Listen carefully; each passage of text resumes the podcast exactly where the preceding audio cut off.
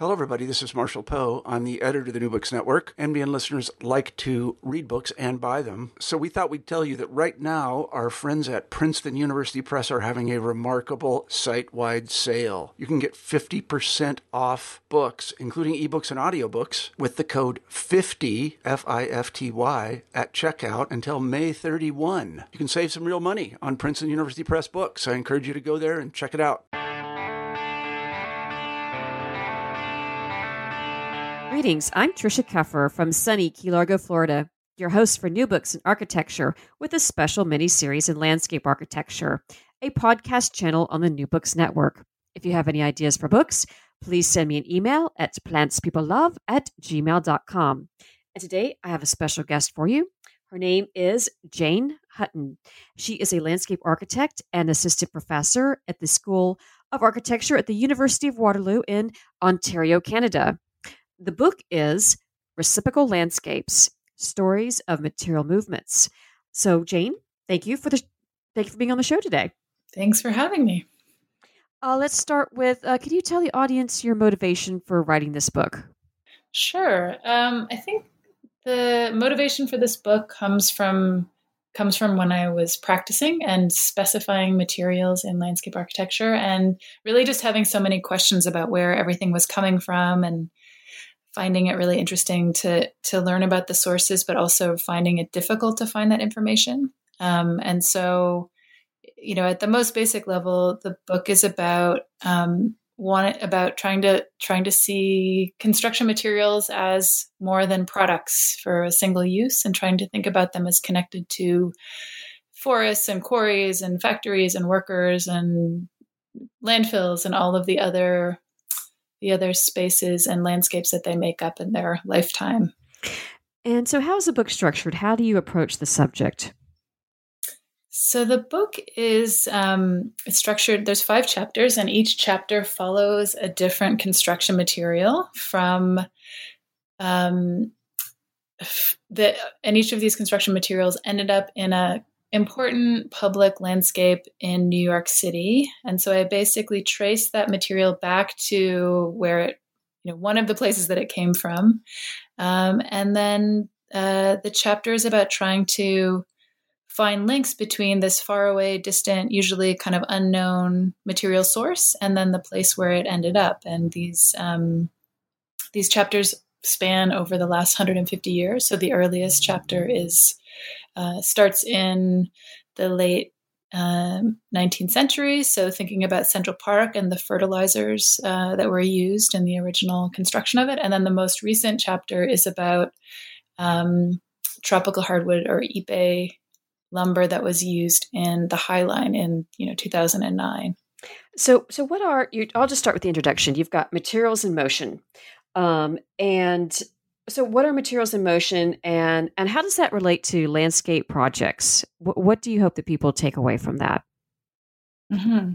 yeah so the the aim is to or for me you know pers- my personal aim is to is to try to think about materials not as in one in one state or to to try to think of materials not just as commodities not just as things that we buy um, but that they are actually connected to other places, that they've been other places, that they have their own inherent values apart from um, the way we might want to use them.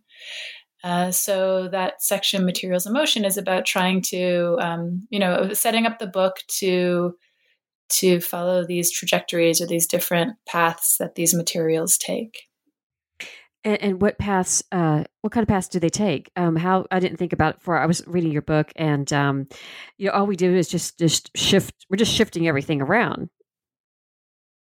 Yeah. So I mean, it was something that I I like thinking about is is not only you know people are shifting materials around, but but everything is you know everything is moving. If you think about mountains moving and erosion and all of the all of the the constant flow of of materials. And so I think in the book I'm trying to think about human directed material flow, so the buying and selling and uh, extracting and exploiting and tending of landscapes and and the moving of materials in that regard, but also the way in which you know all matter is is moving on its own you know for its own purposes as well okay so in your first you've got uh five material movements traced in this book let's start with uh you said peru to central park how did peru get in central park so Peru, so it's actually a very, very small trace material, small amount of um, Peruvian guano, which is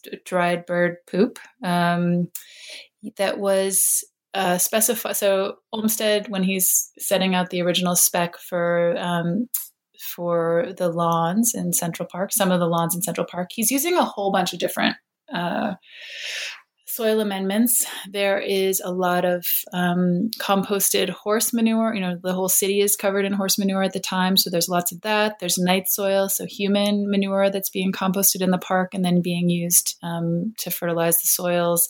But there's also a lot of um, other things being used, including new product, new more processed um, and purchased and kind of mineralized uh, fertilizers. And one of those that's that's starting to gain popularity in the broader like so i guess another thing that's happening at the time is is farms are expanding there's kind of the the industrialization of farms which are responding to larger urban populations um, and so those farms start to apply and experiment with much more higher potency uh, more stable fertilizers besides you know beyond farm manures. And one of those that's that starts to take hold is is guano. And one of the major sources for global guano was um, the these this archipelago called the Chinchas Islands off of uh, off of coastal Peru. And so um, at this time there becomes a, a very dominant trade of uh, Peruvian guano to North kind of urbanizing North American regions but also Europe. And um, it's you know a very small amount of this of this guano is used in in Central Park, but it I think I included in the in the book because I think it's a really critical moment in which um, the whole notion of a metabolic cycle within a city and within a farm is is radically changing and and Olmsted's on the cutting edge and he is thinking about um, farming in general. He's he's wanting to experiment with everything you know that's available. So he uses it as well. Oh yeah i didn't realize it till i saw the pictures in your book. I guess you know just in our day and age rita we grew up in the age of cars that yeah those streets with all the horse manure on it on it. I was like oh my gosh yeah i know it's it's amazing there was there were piles and piles of manure all over the place and so literally big parts of the park were um, being used as as places to deposit uh, excess manure and and and at night too. So this is creating quite a landscape in New York City too that they're like rearranging, and people made a living out of moving. Let's always say poop around.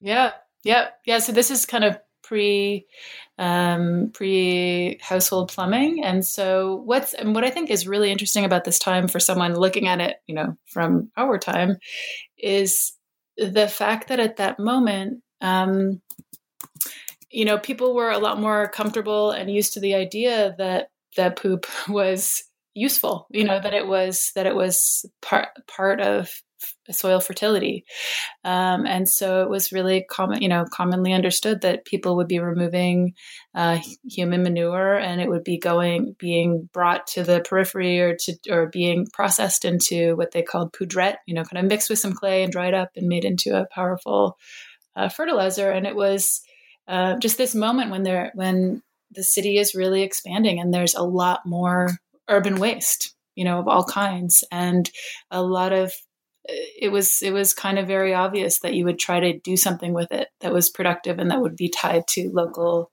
organic cycles which i think is pretty you know it still obviously still happens in lots of ways but it's pretty far from our urban imaginations today yeah especially that it's like huh wow i wonder what the city smelled like back then yeah, yeah. Um, it's hard to imagine. Yeah, we think it smells bad now. I can't imagine what it was back then. okay, so let's go from granite, uh, from Maine to Broadway. How does rock move around? Yeah, so that that chapter is takes place in the 1890s, and it's about um, you know at that moment in time. There's a lot of emphasis on the hardening of the streets of of Manhattan. There's uh, there's an idea that the you know repaving is going to allow for capital to flow more smoothly, and so there's a lot of reinvestment in in hardening and kind of smoothing the surfaces of the street. And so at the same time, there's also a lot of really important government buildings, um, sculptures, kind of noble you know urban artifacts being constructed. And granite is the best you know best most plentiful most beautiful material that that everybody wants to specify including for paving and so a lot of this granite is coming from New England quarries, and quite a lot is coming from Maine. And so in this chapter, I'm looking at um, uh, Vinalhaven in the Fox Islands, and which is an archipelago that's really you know right in the water, and so there's a really convenient uh, or it's very easy to to quarry the stone and get it right into boats as they're going down the Atlantic seaboard. Um, and so tons of material was was was leaving Maine and heading uh, to many cities, but also uh, New York. And this chapter looks at um, specifically the labor kind of agreements and disruptions that are that occur over granite. So at the time, the the granite workers in Maine were one of the, were were kind of the center point of organizing um, to create a granite cutters union, and which was the first in the states.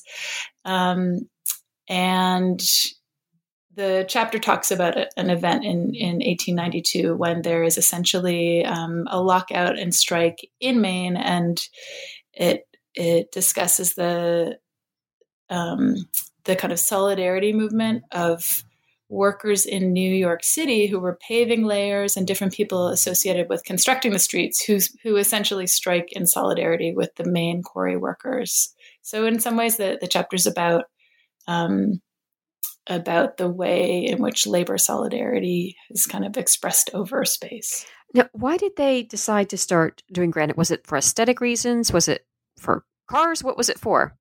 It was for um, it was for uh, aesthetics, but also um, kind of smoothness. You know, there was a real there was a real idea that the bumpy roads. I mean, it's kind of dis- described as right. There's there's actually a photo in the book or a, a drawing in the book um, showing people on on carriages kind of getting bumped all around and and there was this idea that the that the bumpy road was not suitable for a kind of major capital um, or a major you know center of of urban delights, and that it was kind of distasteful for for people visiting, and we needed more order in the city, and we needed more. Um, we needed things kind of goods and services to be able to be moved more smoothly so so there was a you know a strong and persistent idea that that infrastructure is is really directly tied to economic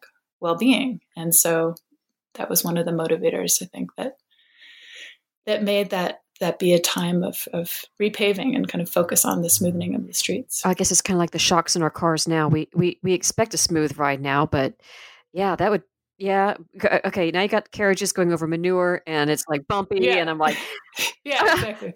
Smooth it out. Yeah. Boy, I'm kind of glad I live in 2020. Um, yeah. um, okay, so steel. Now, what is steel? How they extract it from the environment? Why was it important? You've got it from Pittsburgh mm-hmm. to Riverside Park. Yeah. So here, um, I'm looking at steel that was used to cover the open tracks in Riverside Park as in the 1930s as part of the renovation of Riverside Park.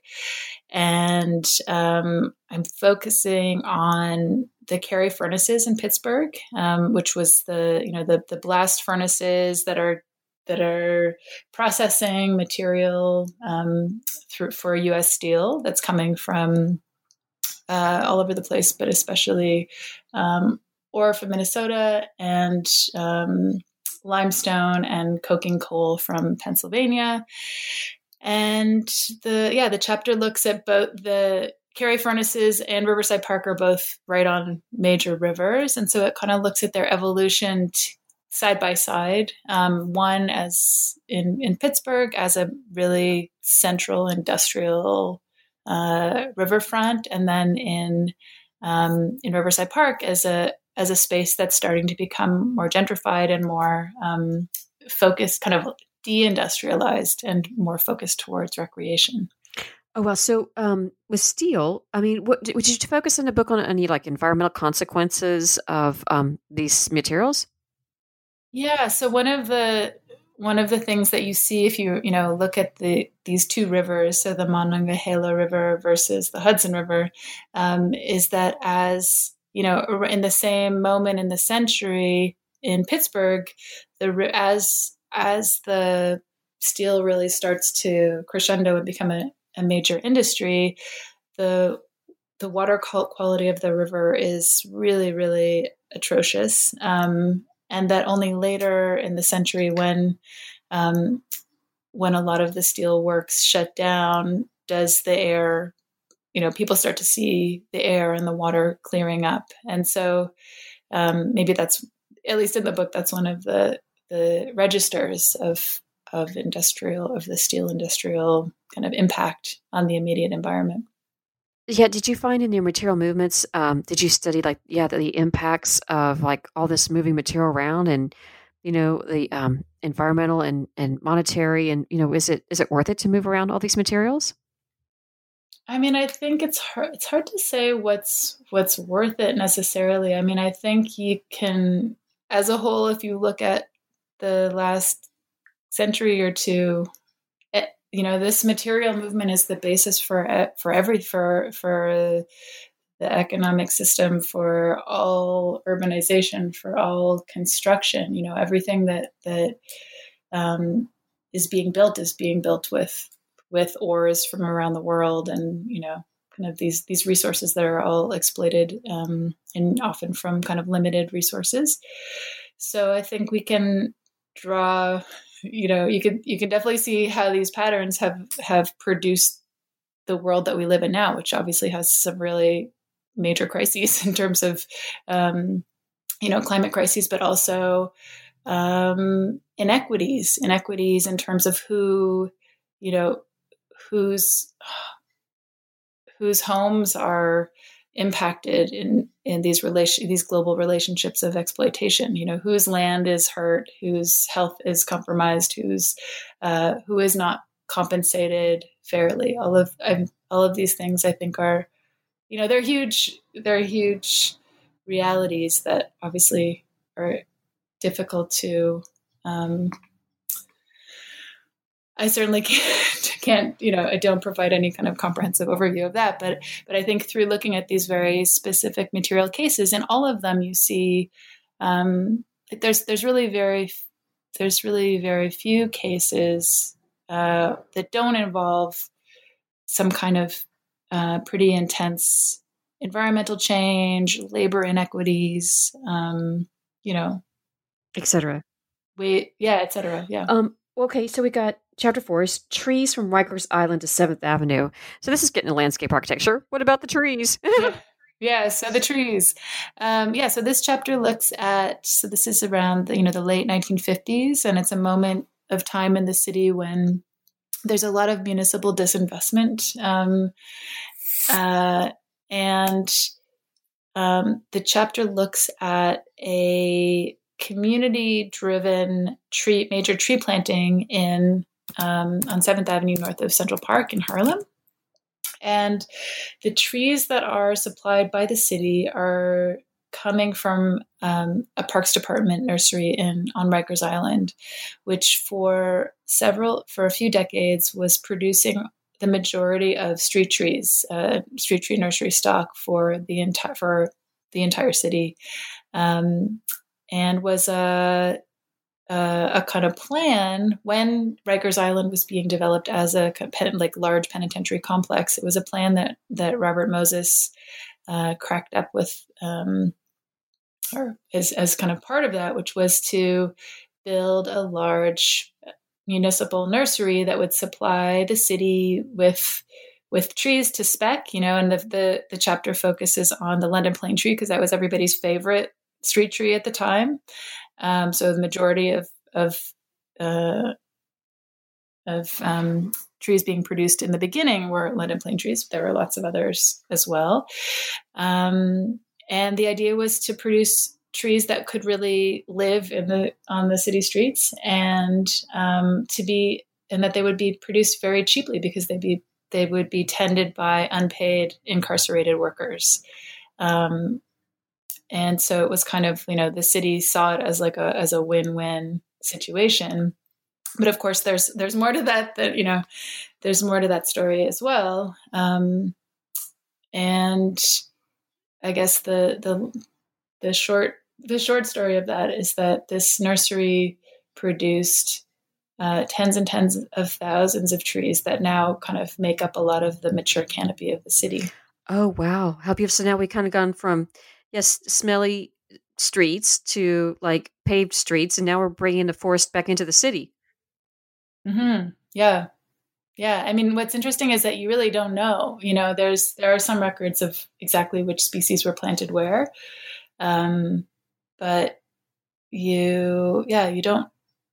They don't have tags. They don't, you know, they don't necessarily say how, how old they are, but um, but we know that a lot of them were produced from this this um, this island. Well, did you find in some of these material movements? It made me think of a question. Um, you know, is is uh, the material? You know, how, is it like in fashion, out of fashion, or the street trees, like you said, people really like right now, and then their, you know, I don't know, aesthetics change, and then they bring in something different.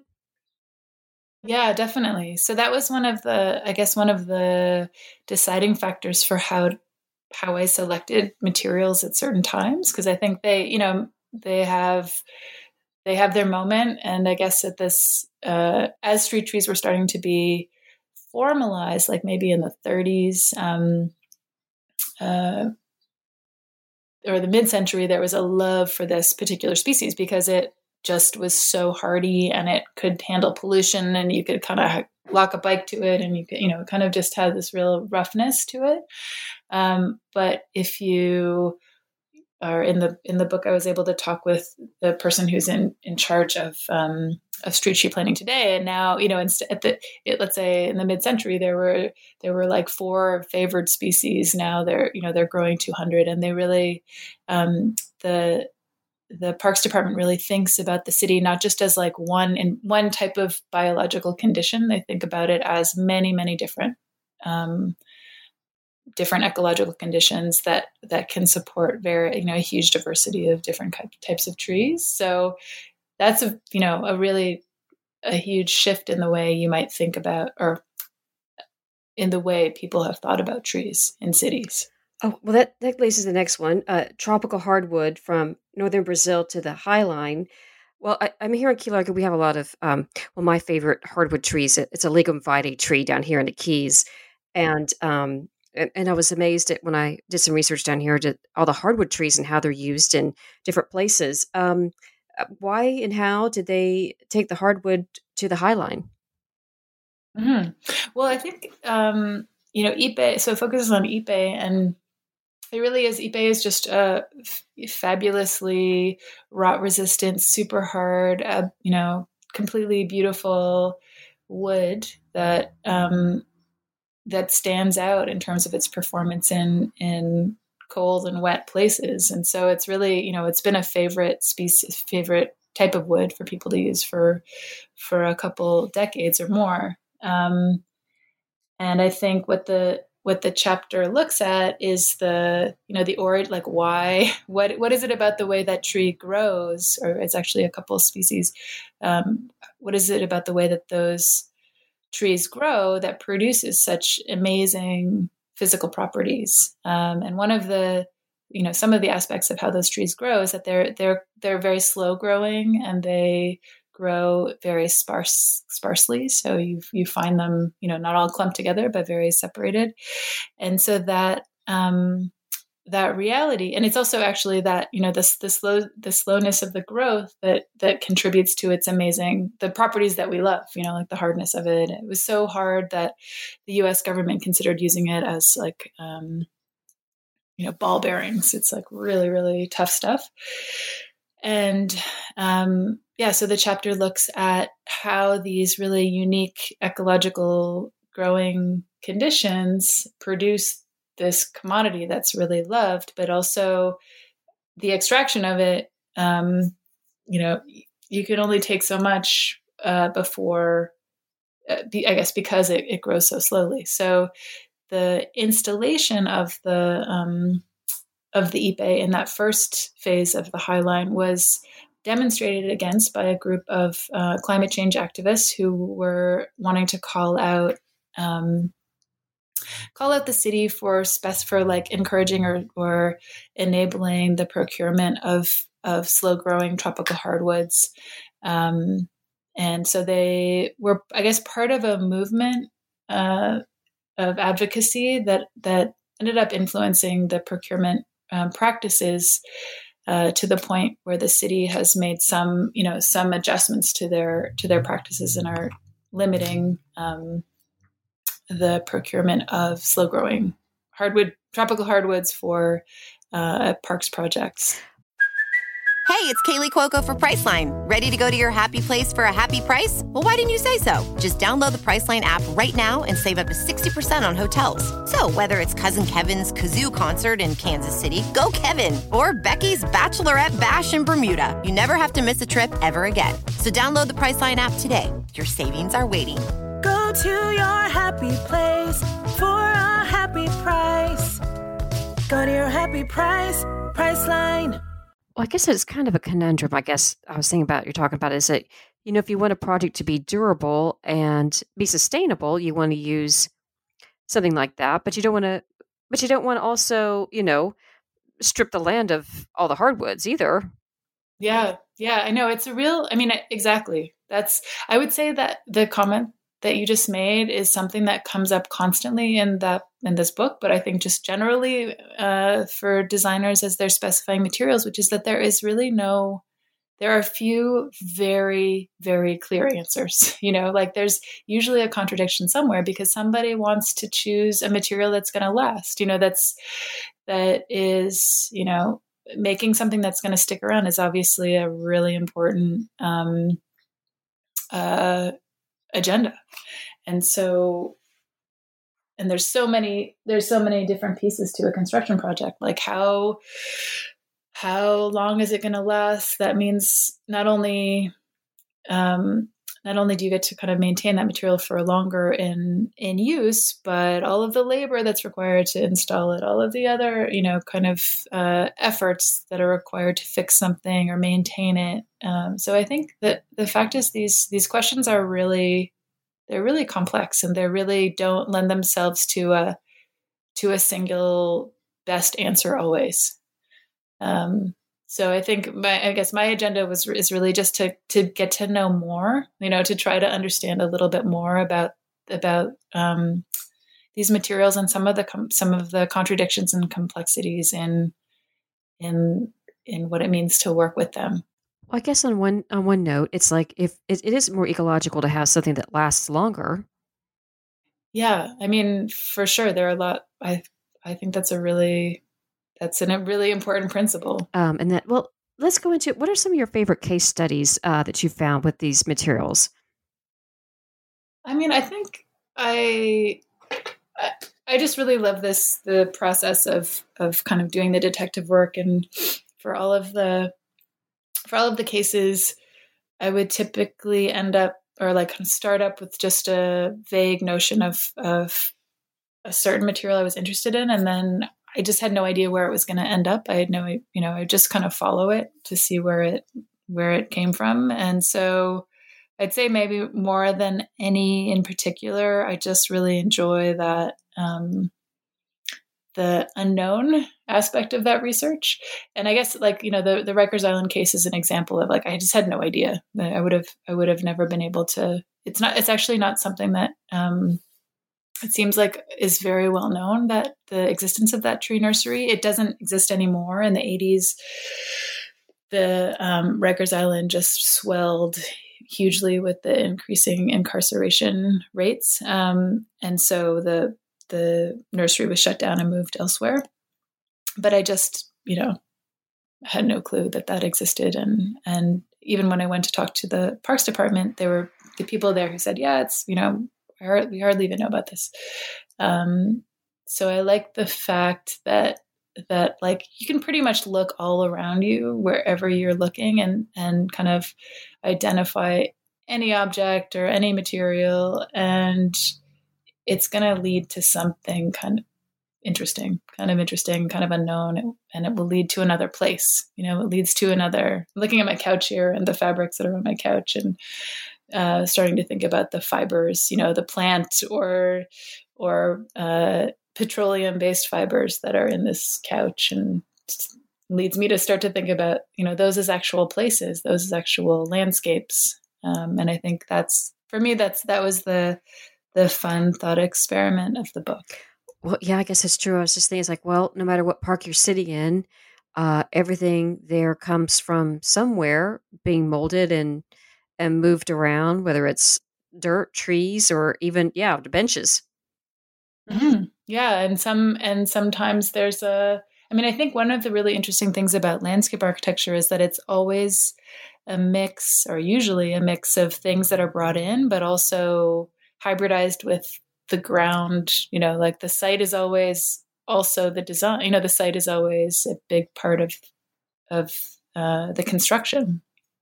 So, whereas maybe in some other forms of design, or even in a lot of architecture, you're really importing or bringing bringing materials onto a site. Whereas in landscape, you're bringing things on, but then you're mixing them up with with things that are there. And I think, and it gets it gets uh, you know messy and and multi layered in a really interesting way. Do you have a favorite material? Um, I don't know. Hmm. I mean, I I love wood. I really I just it's just amazing. I think maybe one of the things that I that I really love about working with wood is just um, how how it allows you to see this connection between a living being and this material. It's so alive, you know. It's like it's moving so much. It it shows you branching patterns. It shows you. Uh, it kind of reveals a lot about how it came into being, even when it's you know, even when it's pretty domesticated into a two by four, and that that to me is like endlessly interesting. That's true. I was just thinking, I've got a, a, fake little desk right here with my little TV stand, and uh, for this interview, and then I've got like my real wood desk sitting here, and yeah, so all these probably interesting stories about uh, its growth and et cetera, and probably all different places it came from. Yeah, yeah. I mean, you just I feel like there's no end to just staring at things and kind of trying to imagine. Oh yeah, where who are you? there's a story from all of it. Yeah. um, well yeah. well in your studios at school uh, how do you use this book uh, to teach your students about materiality and uh, you know its usefulness and, and how they're going to be using it in in their pro- future professional life? Yeah i've taught some classes where we do where the students do um, research that's quite similar to to what I did in the book. So basically, start you know they'll pick a a material and trace it and try to understand the ecological impacts and histor- you know history of labor associated with them, um, and that's been super interesting. I've learned so much from them. Um, but I guess I've also you know have worked with different students who are doing independent thesis research about um, you know deconstruction materials uh, i guess exper- you know experimental practices of imagining um, like what if we couldn't you know what if we couldn't import everything? What if we really had to to to design and construct with what is on site? So i, I think um, you know some of these experiments of of of just looking more closely at what's already there and what can be made with it is is a, something that I find really interesting and like to bring into teaching. Uh, well, in that case, uh, yeah. Next, how can professionals maybe uh, use this in their book and and you know talk to clients about materiality, um, et cetera, and use some of these stories maybe in their design? Hmm. Yeah, that's a. I'm I'm curious. I think that that. I mean, I think a lot of designers do. They do a lot of advocacy um, for I think in the process of working with clients, they're they're often advocating for what for their for their values, and I think uh, you know whether that's to increase biodiversity or create better public space or whatever that might be, and I think um, yeah, I think that that and I'm sure lots of lots of people do do this, but that it can be a powerful thing um, to think about material and kind of have conversations with clients about materials not just as what they are in that moment but also you know what they have been or what they will be in the future. So to really think about these different different stages of life, and I think you know we are used to that in terms of historic preservation, or we're used to that in terms of maybe local materials. People really saying, "No, we want to you know we want to use these things because they're coming from nearby." So I think that's that's something that a lot of people are interested in right now, and I can imagine um, that clients that professionals work with are also more tuned into the the why that's important or what what kind of value that might add to their projects. I, I mean, one thing, one analogy that I often or that often comes up in relationship to this project is the the system of slow food or local food, which is something that's so you know prevalent now. Everybody is used to asking like well you know where did my food come from and and what do i think about that? And so i guess it's it's a the kind of construction or design um, version of that you know like what why does it matter? What are the impacts? Uh, what kind of in addition to having less negative impacts what kind of interesting ideas or relationships can you can you support by by really thinking about the the paths of the materials that you're using. Is, is there anything else? But you could like do like a whole encyclopedia on every like material from a site. That would be great. I have to work a little faster. it takes me a, takes me a really long time. So, um, but yeah, I again like I just I find it endlessly interesting just because there's no there's no limit. You know, like it's like everything everything has a story. Well, Gichis, is there anything else that you would like to add about this book that you'd like the audience to know about? Hmm. I mean, I think I, I think I touched on a lot of it. I mean, I hope, I hope the audience checks it out and uh, love to hear any any comments at any time. Yeah, I mean, you did a, a great job. You know, everything is you got all the uh, research notated and and all these really like old pictures and stuff. You you did you like travel through the archives to get all these old pictures? I did a lot of archives, yeah, and I love. Actually, that was a real pleasure of this project. Um, uh, yeah, and and kind of basically for each of these five five cases, you know, there's very different arc. They're they're happening in different moments in time, so they have very different qualities of information or qualities of photography. You know, for example, in the 30s, the photography is is like just incredible. It kind of goes downhill after that, but um, yeah, it's interesting to do a project that's really across time because you see such a wide range of ways that people are writing and documenting sites. Yeah, the photographs, it's all black and white. And uh, it, it's an amazing, even just kind of a, a cultural uh, history of, uh, of evolution and um, of cities too, uh, the urban city and, and the rural areas.